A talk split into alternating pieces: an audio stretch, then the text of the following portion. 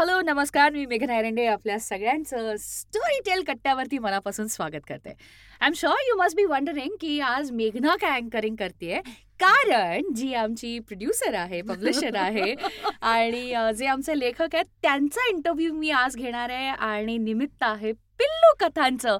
हाव sweet पिल्लू कथा! छोटीशी पिल्लूची कथा असते हे आपलं आपण इमॅजिनही नसेल केलं. ते या दोघांनी आज इथे करून दाखवलंय. आणि सगळ्यात गंमत म्हणजे राजीव तांब्यांचं पिल्लू म्हणजे सई तांबे. सो आपले लेखक राजीव तांबे आणि अर्थातच आपले पब्लिशर सई तांबे यांना मला विचारायचं की म्हणजे म्हणजे बाप लेखक. हा बाप लेखक. आणि पिल्लू पब्लिशर. आणि टिल्लू अँकर तर ही संकल्पना कशी सुचली पिल्लू कथा ओ अं, माझा एक मित्र आहे आणि त्याला तो चित्रकार आहे गिरीश सहस्त्रबुद्धे. तर त्याला मी असं विचारलं की तुला काढायला सगळ्यात कठीण चित्र कुठलं हं. मला असं वाटलं की अशी गोष्ट लिहावी की तुला चित्र काढताना त्रास व्हायला पाहिजे हं. तर तो म्हणाला की मलाच काय पण जगातल्या कुठल्याही चित्र काढायला काढायला सगळ्यात कठीण गोष्ट म्हणजे आई आणि बाळ. हा so खरंय. sweet. तर त्याचे मला अनेक डायमेन्शन दिसले. हा. जेव्हा मी रोमला गेलो आणि मॅकेल एन्जोचं पियता बघितलं तर डोळ्यात पाणी आलं. हा. ते एक आई बाळाचं एक वेगळंच करुण दृश्य आहे. हा. आणि अनेक ठिकाणी आई आणि बाळ मी पाहत गेलो. मी आई आणि बाळांच्या गोष्टी लिहिल्या. म्हणजे घुबडाची आई आणि घुबडू आपापसात काय बोलतात. मगरीची आई आणि मगरू नागिन आणि नागू. मग मला असं वाटलं की आता पुढचा भाग लिहायला पाहिजे. मग तो अर्थातच पिल्लू कथा असेल. आणि मग मला ती पिल्ल दिसायलाच लागली. हा कुठली कुठली पिल्ल दिसली म्हणजे एक मला असं दिसलं की एक डास आहे. त्याची बायको आहे डासीन हा. आणि त्यांना जुळ्या मुली झाल्या दोन. जुळ्या मुली डासांना? हो आणि. त्यांचं नाव ते डासुली डुसुली. आणि मग डासुली डुसुली काय विचार करतील? हा. आणि मग ते रक्त पिताना वगैरे घाबरतील का? अगो बाई. आणि मग मगरुलीचे काय प्रॉब्लेम असतील? मगरुली म्हणजे कोण? सगळ्यांनी ओळखलं असेल! मगरीची मुलगी. आणि आणि मग आणि मगरुलीचं फ्रेंड कोण आहे? मगरुलीचा फ्रेंड खेकडू. खेकडू.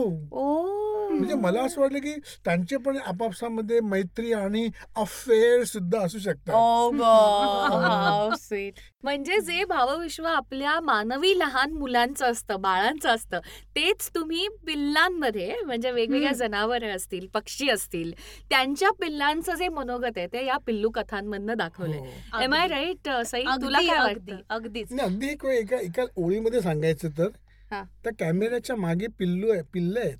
आणि ती पिल्ल आपल्या मुलांकडे माणसांकडे बघतायत. आणि ते सांगतायत. त्यांच्या पॉइंट ऑफ व्ह्यू त्यांच्या पॉइंट ऑफ व्ह्यूने सई तू काय सांगशील? मला असं वाटतं की ही जी पिल्लं आहेत ना ही जेव्हा आपण ऐकतो त्यांना तेव्हा आपल्याला वाटतं की अरे म्हणजे मी डास असते तर मी पण हाच विचार केला असता. किंवा मी मगर असते ना तर मला पण अंगठी घालावीशी वाटली असती. तर ह्या ज्या गमती आहेत ना जी लहान मुलांना वाटतं की अरे मी पण त्याच्यासारखेच आहेत ही ह्या गोष्टींची मजा आहे. आणि फक्त लहान मुलं नाही तर मोठ्यांना पण त्याची तितकीच मजा घेता येते. कारण ती पिल्लं तुम्हाला एका वेगळ्या विश्वात घेऊन जातात. आणि मग तुम्ही तुम्हाला दिसणाऱ्या प्रत्येक झुरळाकडे पालीकडे किंवा अगदी रस्त्यावरच्या भटक्या कुत्र्याकडे पण थोडं प्रेमाने बघायला लागतं. अच्छा म्हणजे बेसिकली तुम्ही दृष्टिकोन बदललाय मुलांचा त्या प्राण्याकडे बघण्यासाठी हो. बरोबर म्हणजे पाळीव प्राणी असतात पण तुमच्या कथांमध्ये असे वेगळे जंगली प्राणी आहेत कीटक आहेत हो. अगदी सगळं वन्य जे आहे ते पूर्ण तुम्ही कव्हर केलं असं म्हणायला हरकत नाही. आणि घरातले किडे पण आहेत मग माझा असा प्रश्न आहे की कोंबड्या डुकरं हत्ती जिराफ मगरी बेडूक मला वाटतं जवळजवळ सगळे हे जे प्राणी हो. कीटक पक्षी आपल्या कथांमध्ये आलेले आहेत त्यातले तुम्ही घरी सुद्धा पाळले आहेत का? आणि तुमच्या घरी कुत्रा आहे का? अगं घरी एवढे प्राणी पाळायचे म्हणजे आमच्या घराचं नाव प्राणी संग्रहालयच ठेवावं लागलं असतं. मला ते एक मुलगी सांभाळताना एवढं जीवावर आलं होतं एवढे प्राणी सांभाळणं आणि पुन्हा त्या प्राण्यांची त्यांची मुलं म्हणजे बापरे स्टोरी टेलचं पण काम वाढलं असतं नंतर. आणि गंमत म्हणजे मी आणि पप्पा कुत्र्यांना भयंकर घाबरतो. त्यामुळे कुत्रे आले की आम्ही रस्ता क्रॉस करतो. काय सांगतेस काय हो. ग खूप. पण तुमच्या म्हणजे बाकी तरी ठीक आहेत. हो लिहिलंय. म्हणजे कसं की आम्ही घाबरत असल्यामुळे माझं बारीक लक्ष कुत्र्याकडे असतं.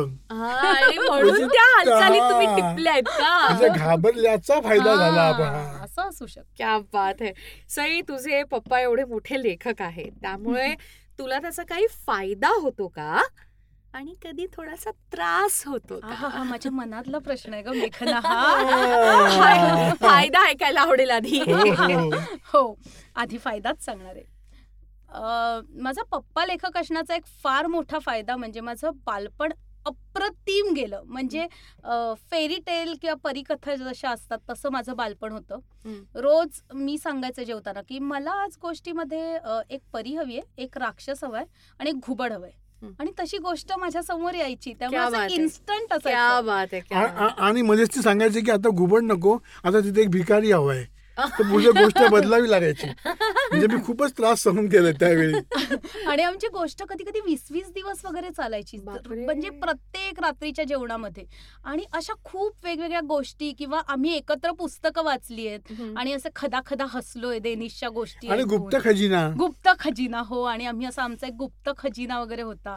की आम्ही अशा वस्तू गोळा वगैरे करायचो त्याच्यात जो अजून आहे म्हणजे माझ्याकडे. चांदीचे तुकडे शिंख हो, शिंपले हो, बारीक असं सगळं. हे राख्यांचे मला मणी. ऐकूनच किती छान वाटतं. हे कुठेच नाहीये आता. जे तुम्ही जगला आहात ते आम्ही फक्त ऐकलंय आयुष्यात. आणि आम्ही एकमेकांना पत्र लिहायचो. त्यामुळे मी अगदी लहान असल्यापासून म्हणजे साधारण बालवाडीत असल्यापासून वगैरे तो मला जेव्हा जेव्हा बाहेर जायचा पत्र लिहायचा आणि मी त्याला लिहायचे सो माझ्याकडे त्याच्या पत्रांचा एक मोठा गठ्ठा आहे. किती छान हे अजूनही. आता मी सईच्या मुलाला लिहितो. आता मी दिल्लीला गेलो तर मी सईच्या मुलाला चार पत्र लिहिली.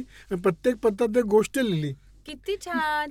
मला असं वाटतं की अं, हे जे एक बालपण तुम्ही पिल्लू कथांमधनं जपलंय ना ते तुम्ही स्वतः अनुभवलंय म्हणून ते इतकं लाईव्ह आहे. क्या बात इतकं क्या बात. जिवंत वाटतं खरंय, तुमचं ते खरंय. जी काही लेखणी आहे ती इतकी स्मूथ आहे आणि तुम्ही त्या पिल्लांच्या भावविश्वामध्ये इतके रममाण होता की एका पॉइंट नंतर तुम्ही त्या गोष्टीचा स्वतः भाग बनून खरंच इतकं छान तुम्ही लिहिलंय त्यामुळे मला फार मस्त वाटलंय. ए थांब मला त्रास सांगायचे अजून.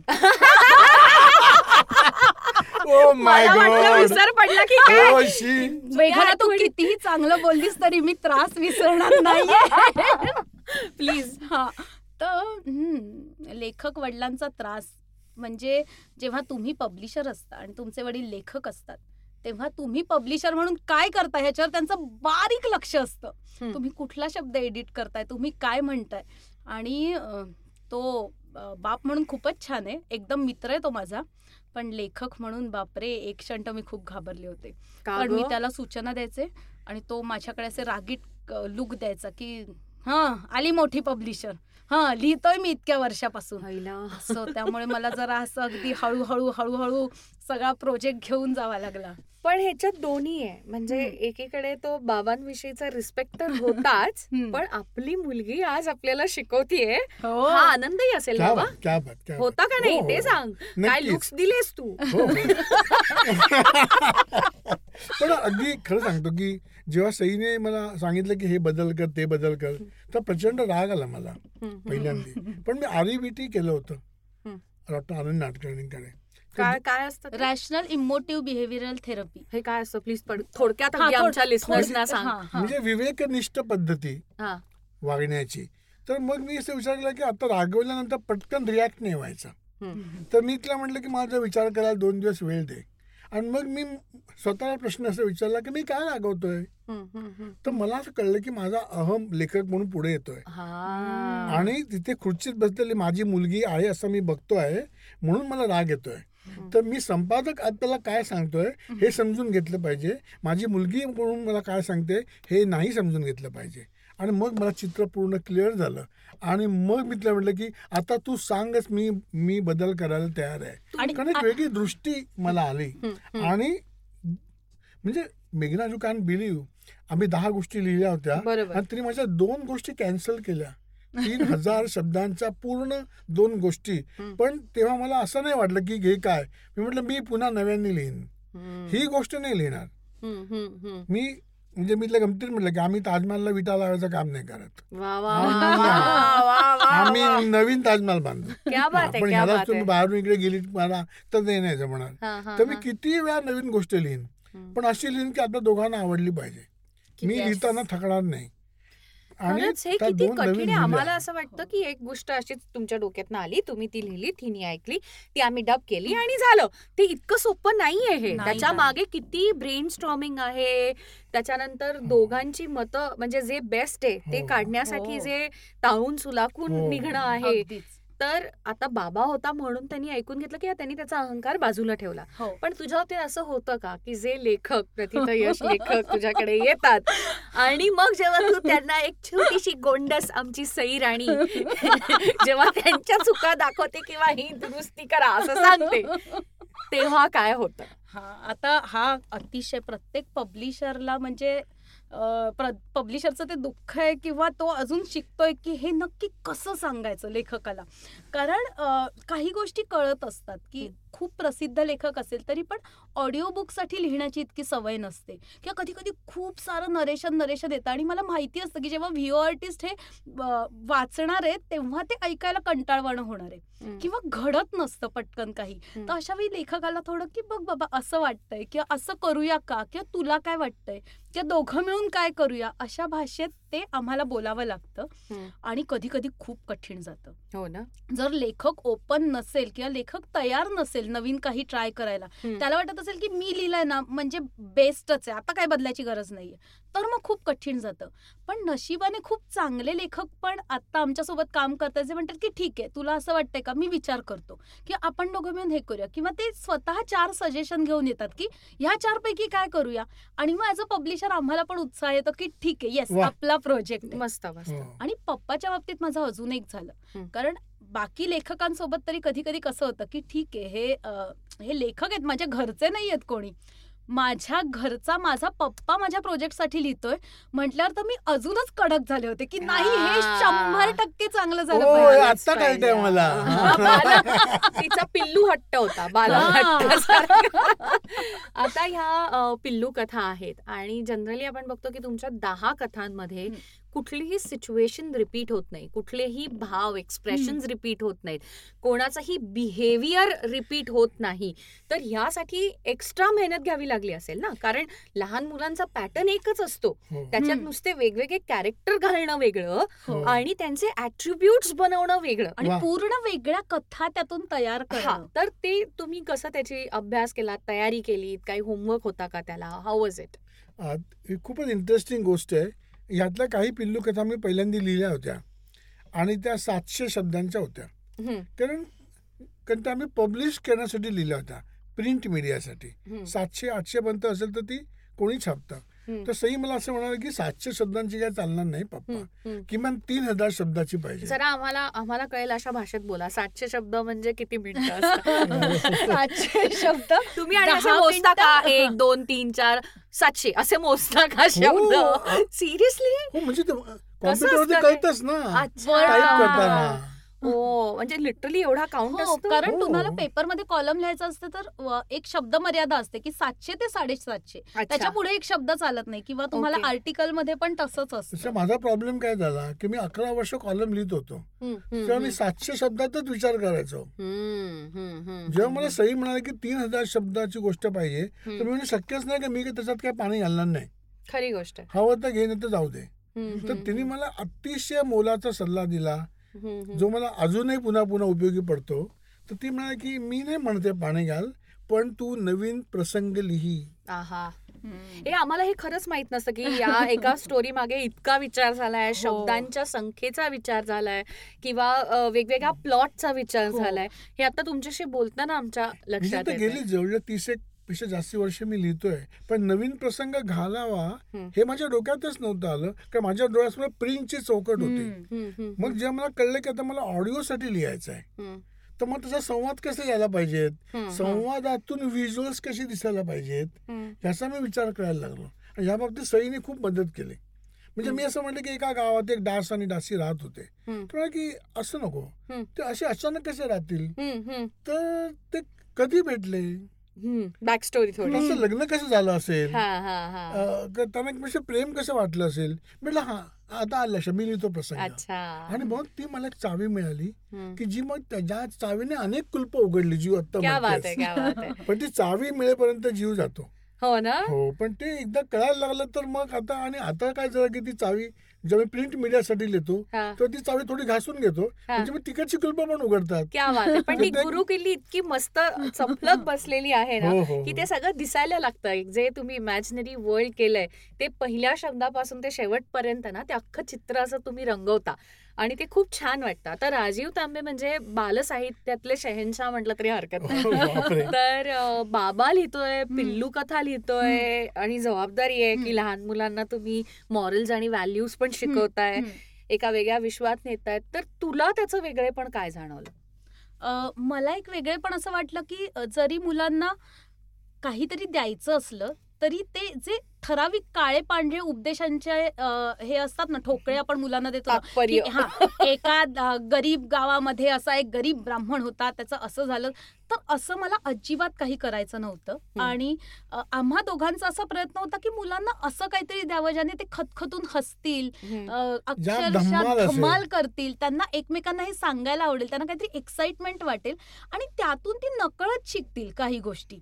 म्हणजे जे असं धरून धरून आपण स्पून फिडिंग करतो ना तसं न करता त्यांना मजा येईल त्यांच्या भावविश्वात नेतील अशा गोष्टी तयार करायच्या. असं डोळ्यासमोर होतं आणि तो सगळा प्रयत्न आम्ही मग करत गेलो. मग एखाद्या मुलाला काय वाटेल तसंच एखाद्या पिल्लाला काय वाटेल अशा दृष्टीने तो सगळा विचार होता हे करण्यामागे. याचा मला खूप त्रास झाला. पिल्लू कथांचा त्रास असं? म्हणजे असं हे काय म्हणजे सतत ना ते अग- अगं गाडवुली डुकरुली खेकडू मगरू आणि कोण कोळी कुळी पालू सारखं विचार करून मला ते आजूबाजूला ती दिसायला लागली. म्हणजे मी दुकानात काय आणायला गेलो आणि काउंटर उंच असला की मला मनात पटकन येतं अगं बाई अरे जेव्हा इथे गाढवी बिडवी आली तर कशी काय खरेदी करेल? आणि काही विचारच केला नाही. म्हटलं अरे हा इथे माणसं येतात गाढवं येत नाहीत. आता परवा आम्ही हॉटेलमध्ये गेलो होतो. ते एक- अर्धांड माणूस त्याच्या बाजूला एक पालीचं पिल्लू पडलं बाजूला! तर तो थेथेआन करला हे. काय पाल? म्हटलं ओढू नका ती दचकेल. तो माझ्याकडे बघायलाच लागला. तर मी म्हटलं अगं पालू जा घरी. ती आईला शोधते म्हटलं हा, हा, हा. तर तो चुकचुकला पालीसारखा. आणि माझ्याकडे पाल बघितला का बघायला लावून म्हटलं गेली ती ओरडता कसं तुम्ही छोट्या पिल्लांना मग मला असं वाटलं की अरे ही सगळी आपलीच आहेत मंडळी असं कसं त्यांना ओरडून चालेल. म्हणजे ते झुरळ बिरळ बघितलं तर मला वाईट नाही वाटत हा. त्यांना मारावं चिरडावं असं वाटत नाही नाहीये. हा, असं वाटत ते आईला शोधताय पिल्लू. जाऊ दे आईकडे उगाच तू हिटचा. वगैरे सगळं हे बंद करशील. बंद करशील तू पण तुम्ही एक वेगळा विचार मुलांच्या मनामध्ये देताय ना की असंच इन्सेक्ट मारण्यापेक्षा. त्याला बाहेर सोडलं कदाचित हो. तर ते हो, पण हा. थोडीशी कुठेतरी ह्याच्यामध्ये थोडीशी हो. मला वाटतं प्रतिबिंबित होते आणि खूप छान आहे हे पिल्लू कथा मुळातच मला आधी तुमच्या दोघांचंही कौतुक करायचं आहे की सई तांबे आणि राजीव तांबे तुम्ही इतकी अमेझिंग दहा गोष्टींची ही जी काही मी म्हणेन की हा मेवा आहे मुलांसाठी. आणि तो तुझ्या आवाजात आलाय हो. त्यामुळे तो अजून एकदम. अरे हे इतकं सोपं आहे का ग की असं तुझ्याकडे एक लेखक येतो तू ठरवतेस माझ्या मुलांच्या गोष्टी आणि त्या गोष्टी तयार होतात. इतकी सोपी. प्रोसेस आहे. नाही मुलांच्या गोष्टी चांगल्या गोष्टी मराठीमध्ये तयार करणं हे खूप चॅलेंजिंग असतं. कसं प्रोसेस आम्ही वेगवेगळ्या लेखकांना अ, लेखकांची बोलतो. त्यांना म्हणतो आम्हाला सिनॉप्सिस पाठवा. सिनॉप्सिस म्हणजे त्यांनी अगदी थोडक्यात गोष्टीची कल्पना देणं आवश्यक असतं की गोष्टी गोष्ट सुरू कुठून होते मेन घटना काय त्याच्यात आणि शेवट कुठे होईल गोष्टीचा. आणि त्यानंतर मग त्याच्यावर थोडा अजून परत एकदा लेखक आणि पब्लिशरचं ब्रेन स्टॉर्मिंग होतं की नाही हे थोडंसं कमी वाटतंय किंवा ह्यात घडत नाहीये काही किंवा ह्यात ते कॅरेक्टर इतकं उठून येत नाहीये. मग काय करूया? किंवा हे करूया का ते करूया का? किंवा मुलांना आजच्या काळातल्या मुलांना काय आवडेल? काय आवडेल ते सांग. आजच्या काळातल्या मुलांना ना साहस खूप आवडतं. त्यांना काहीतरी वेगळ्या अचाट कामगिरी आवडतात किंवा त्यांना सायफाय फॅन्टसी खूप आवडते. कारण आज त्यांच्या आजूबाजूला ह्या सगळ्या गोष्टी आहेत टेक्नॉलॉजी आहे. तर टेक्नॉलॉजी वापरून अनेक गोष्टी काय काय करता येईल? म्हणजे आताच बेड टाईम स्टोरीच मी तुला उदाहरण सांगते. त्याच्यावरच येणार तर त्याच्यामध्ये मॅजिक वर्ल्डमध्ये मॅजिक वर्ल्ड आहे रो रोबो सिटी आहे अशी वेगवेगळी आपण युनिव्हर्सेस केली आहेत तर त्यातल्या रोबो सिटीमध्ये ती सगळी जी मुलं आहेत त्यांच्याकडे एक वॉच आहे मॅजिक वॉच. आणि त्या ते ट्रॅकिंग सिस्टीम आहे त्याच्यामध्ये आणि त्यांचे आई वडील त्यांना ट्रॅक करू शकतात. तर एका मुलीने ते ऐकून स्वतःच असं घड्याळ बनवलं कागदाचं. किती वेगवेगळ्या प्रकारे मुलं व्यक्त होत आहेत ह्या गोष्टी छान. किती छान आणि कुठेतरी ना असं सतत अॅनिमेशन कार्टून्स आणि जो काही भडीमार चालू आहे. त्याच्यामध्ये स्टोरी टेल सारखं एखादं ऍप येतं आणि मुलं शांतपणे ऐकतात हो, आणि स्वतःची इमॅजिनेशन वापरून जी कॅरेक्टर्स तयार करतात. हे खरं तुमचं श्रेय आहे असं मी म्हणेन. किंवा एका शब्दात तुझं याचं वाक्याचं म्हणजे अर्थ अर्थ सांगायचं तर आपण ऐकतो का गोष्ट तर आपण पाहण्यासाठी ऐकतो. अच्छा. आपण ऐकत असताना ते पाहत असतो वेगवेगळ्या गोष्टी. त्याच्यामुळे तू पाहिलेलं पिल्लू वेगळे आणि मी पाहिलेलं पिल्लू वेगळं आहे. पण दोघांचा. आवाज मात्र एकच आहे. आणि हे पाहण्याची कला मुलं ह्या ऐकण्यातून शिकतात. पण मुलं जर फक्त कार्टून पाहायला लागली. तर ते नीट ऐकत पण नाहीत आणि त्यांचं पाहणं बंद होतं. त्यांची व्हिज्युअलायझेशन बंद होतं. कल्पनाशक्ती बंद होते. म्हणून ह्या गोष्टींचं हे महत्त्व आहे की आपण त्यांना ऐकता ऐकता पाहायला शिकत आहोत. किती छान तू हे आता म्हटलंस राजू काका की ऐकता ऐकता पाहायला लावणं ठीक आहे? पण तू एक लेखक म्हणून काम करत होतास ही एक पब्लिशर म्हणून. काम करत होती पण शेवटी हे टीम वर्क आहे. तर हिचा असा कुठला सल्ला तुला उपयोगी पडला जेणेकरून तू बँग ऑन जे तुला पाहिजे तिथपर्यंत पोहोचलास? तोच जो सल्ला की आपण प्रसंग घालू शकतो. म्हणजे हे माझ्या डोक्यातच नव्हतं आलं. मला असं वाटतं की एखादी गोष्ट मोठी करणं म्हणजे आहे त्याच प्रसंगांना आणखी खुलवत नेणं. असं न करता वेगवेगळे प्रसंग एकमेकाशी कपल करत नेणं. आणि ते सगळं सिंक्रोनाइज करत जाणं. म्हणजे ते सलग वाटणं. ही त्यातली गंमत आहे. आणि मग ते मग सुचायला लागले प्रसंग. की काय करता येईल? आणि मग माध्यमाचा विचार करणं. कारण मी खूप वर्षापूर्वी रेडिओ करता मालिका लिहिल्या होत्या. त्यानंतर त्यानंतर माझा संबंध सुटला होता. आता पुन्हा आपण ऑडिओसाठी लिहितोय. तर माध्यम बदलल्यानंतर काय आपल्या शैलीमध्ये फरक करायला पाहिजे? ही चांगली जाण मला सईने दिली. त्याबद्दल म्हणजे खूपच. मला आणि एकदम. आणि सगळ्यांना माझ्या मित्रांना आणि जाहीर पण सांगितलं की मी खूप भाग्यवान आहे कारण मी अजूनही मुलीकडनं शिकतोय. मला. त्याच्यामध्ये खूप आनंद आहे. हेच आपल्या मुलांकडनं आपल्याला शिकायला मिळणार जो आनंद आहे तो खूपच यापेक्षा. मोठी पावती असूच शकत नाही अगदीच. अगदीच खरी गोष्ट आहे सई मला तुला काय विचारायचं आहे की आपली जी पिढी आहे. आपलं बालपण हे खूप निरागस होतं अल्लड होतं हो, इतकी इतकी टेक्नॉलॉजी नव्हती. आणि आत्ताच जरा ओव्हर स्मार्ट आहे. किंवा त्यांना लगेच बोर होतोय कंटाळा येतोय असं जरा वेगळाच विचार करणार. एक अति थोडं आगाऊ म्हटलं. तरी हरकत नाही तर आत्ताचं हे फास्ट बालपण. आणि आपलंच निरागस बालपण. ह्याच्यामध्ये तू कसा काय म्हणजे समांतर रेषा कशी काढू शकलीस किंवा काय मी काय म्हणू म्हणजे गोष्टी तयार. दोन. वेगळ्या जनरेशन आहेत ग बरोबर मग ते तू कसं त्याच्यामधले साधलंस मला असं वाटतं की दो म्हणजे दोन्ही बालपणांमध्ये खूप फरक आहे. म्हणजे अगदीच मान्य करते. आपल्यावेळी खूप कमी साधनं होती किंवा इतकं एक्सपोजर नव्हतं. आणि ह्या मुलांना खूप जास्त एक्सपोजर आहे का- बघायला गेलं तर. पण तरी मला वाटतं बेसिक ज्या मुलांच्या म्हणून एक भावना असतात ना त्या कधी बदलत नाहीत. म्हणजे. मुलांना जे आई वडिलांविषयी वाटणारं प्रेम आहे त्यांचं जे निरागस कुतूहल आहे किंवा त्यांना प्रत्येक गोष्ट जाणून घ्यायची आहे किंवा त्यांना. स्वतः काहीतरी करून बघायचं किंवा मला स्वतःला काहीतरी करायचंय किंवा मी स्वतः हे करतो कोणाला न सांगता आणि बघ कशी मजा करतो वगैरे हे जे आहे ना. तर हे ह्या मुलांमध्ये पण आहे थोडंसं ते झाकोळून गेलं ह्या सगळ्यामध्ये पण हे आपलं काम आहे की आपण त्यांना परत त्या भावनांपर्यंत नेणं सो आम्ही वा. असा प्रयत्न करतो की किती छान हो. की ह्या गोष्टींमधून त्यांना तिथपर्यंत नेता येईल. म्हणजे फक्त टेक्नॉलॉजी किंवा फक्त टी व्हीवर भरपूर सारे कार्टून बघणं किंवा काहीतरी कुठेतरी खूप महाग ठिकाणी फिरायला जाणं अशा गोष्टी म्हणजेच आनंद असं नाही. तर आनंदाच्या खूप साऱ्या व्याख्या आहेत. मग तुम्ही एखादा गड चढायला गेलात तरी ते तुम्हाला अनुभवता येतील किंवा तुम्हाला अगदी मित्रमैत्रिणींसोबत कुठेतरी साध्या शेतात बसून पणही खूप साऱ्या गमती करता येतील. सो असे वेगवेगळे अनुभव मला वाटतं आत्ताच्या मुलांना आपण द्यायला पाहिजेत. म्हणजे ते प्रत्येक गोष्टीतून आनंद घ्यायला पण ते तुला तुझ्या आई बाबांनी दिले म्हणून तू तुझ्या मुलांना देऊ शकतेस पण हम्म. आत्ताचे आई बाबा हे सगळे जे अनुभव आहेत ते मुलांना देण्यासाठी थोडेसे कमी पडतायत असं तुला वाटतं का? कमी पडत असतील तर त्यासाठी स्टोरी टेल आहे. कारण का माहितीये का? शांतपणे बसून आपल्याला पाहिजे तशी गोष्ट पाहायला मिळणं ऐकताना हे एक मोठं सुख आहे. जर त्या गोष्टी मुलांना आवडत असतील त्याचा धम्माल असेल आणि त्या गोष्टीशी मुलगा रिलेट होतोय. कधी कधी त्याला असं वाटतं की हा मी असंच केलं असतं. आयुष्यपत गाडवी सॉलिड डेअरिंग बाज आहे. तर तो पुढे ऐकत राहतो. आणि. मग आपण त्याला हळूहळू वाचनाकडेही घेऊन जातो. म्हणजे ही पहिली त्याची पायरी आहे की स्टोरी टेल आणि पिल्लू कथांची की मुलांना ऐक शांतपणे ऐकत पाहण्याची संधी देणं. क्या बात आहे खूप मस्त बोललात तुम्ही. अच्छा अं, पिल्लू कथांमध्ये दहा कथांमध्ये तुमच्या दोघांची फेवरेट कथा कुठली? गाढवी आणि डुकरू. क्या बात हो. आहे अ, म्हणजे गाढवी असते की नाही हा, अ, ती आपल्या आईला सांगते गाढविणीला हा, की आई हा. ही माणसं असतात ना हा. त्यांच्यातल्या हुशार हुशार माणसाला गाढव म्हणतात. वा वा वा वा. आई म्हणाली असणारच खरं? कारण आपल्यामध्ये म्हणतातच अक्कल वाढव अक्कल वाढव तेव्हा सोशील हुशार गाढव. असं आपल्यात. म्हणतात. खूप गमती त्याच्यामध्ये आहेत.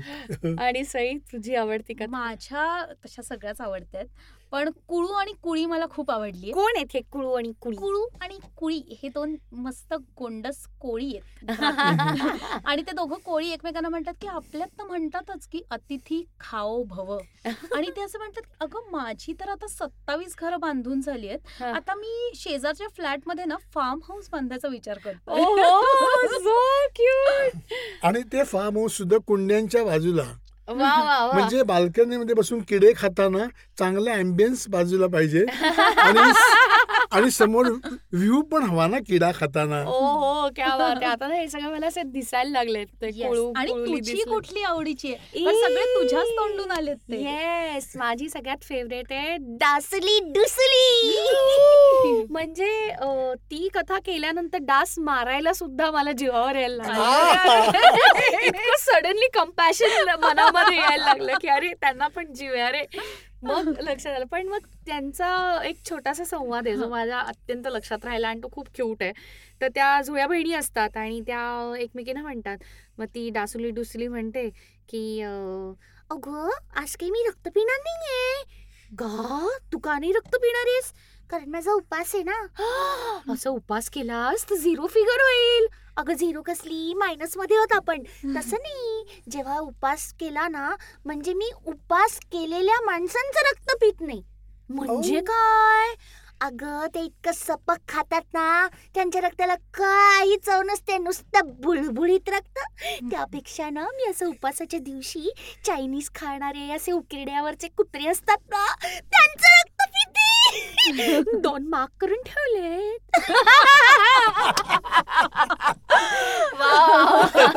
मजा आली आहे मला.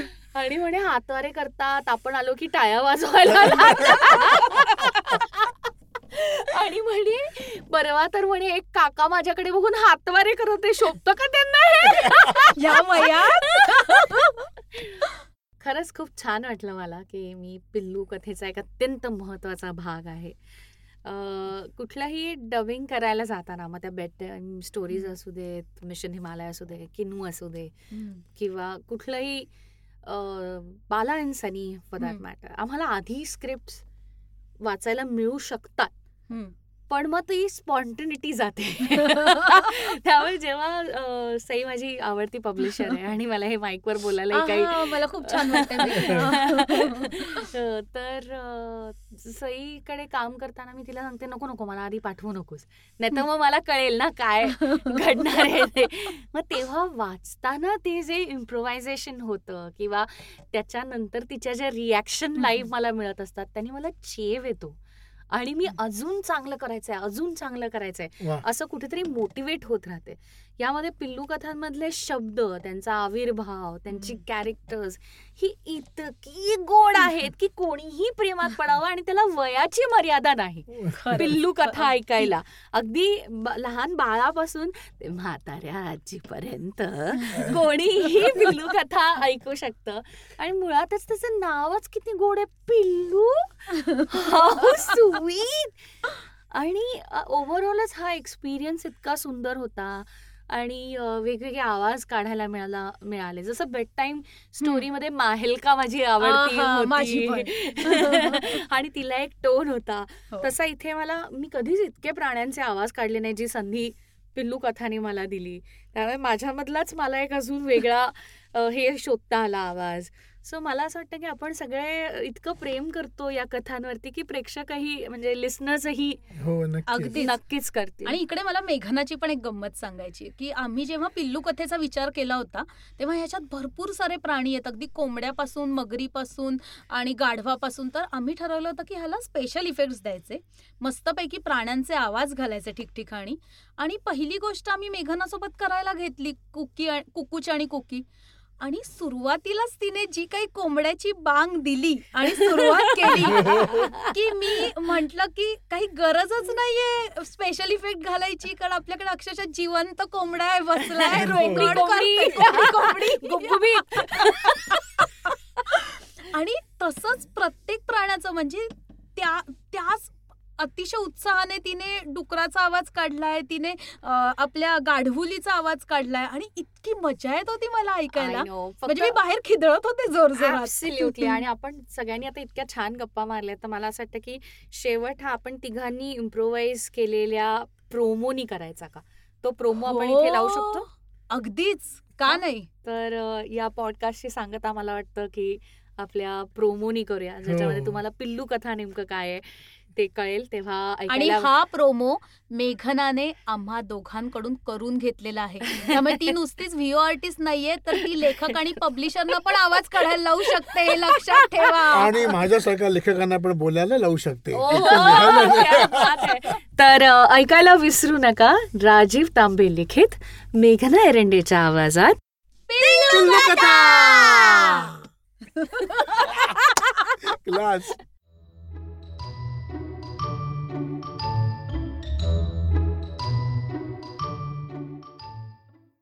पिल्लू कथा क्लास मगरू डुकरू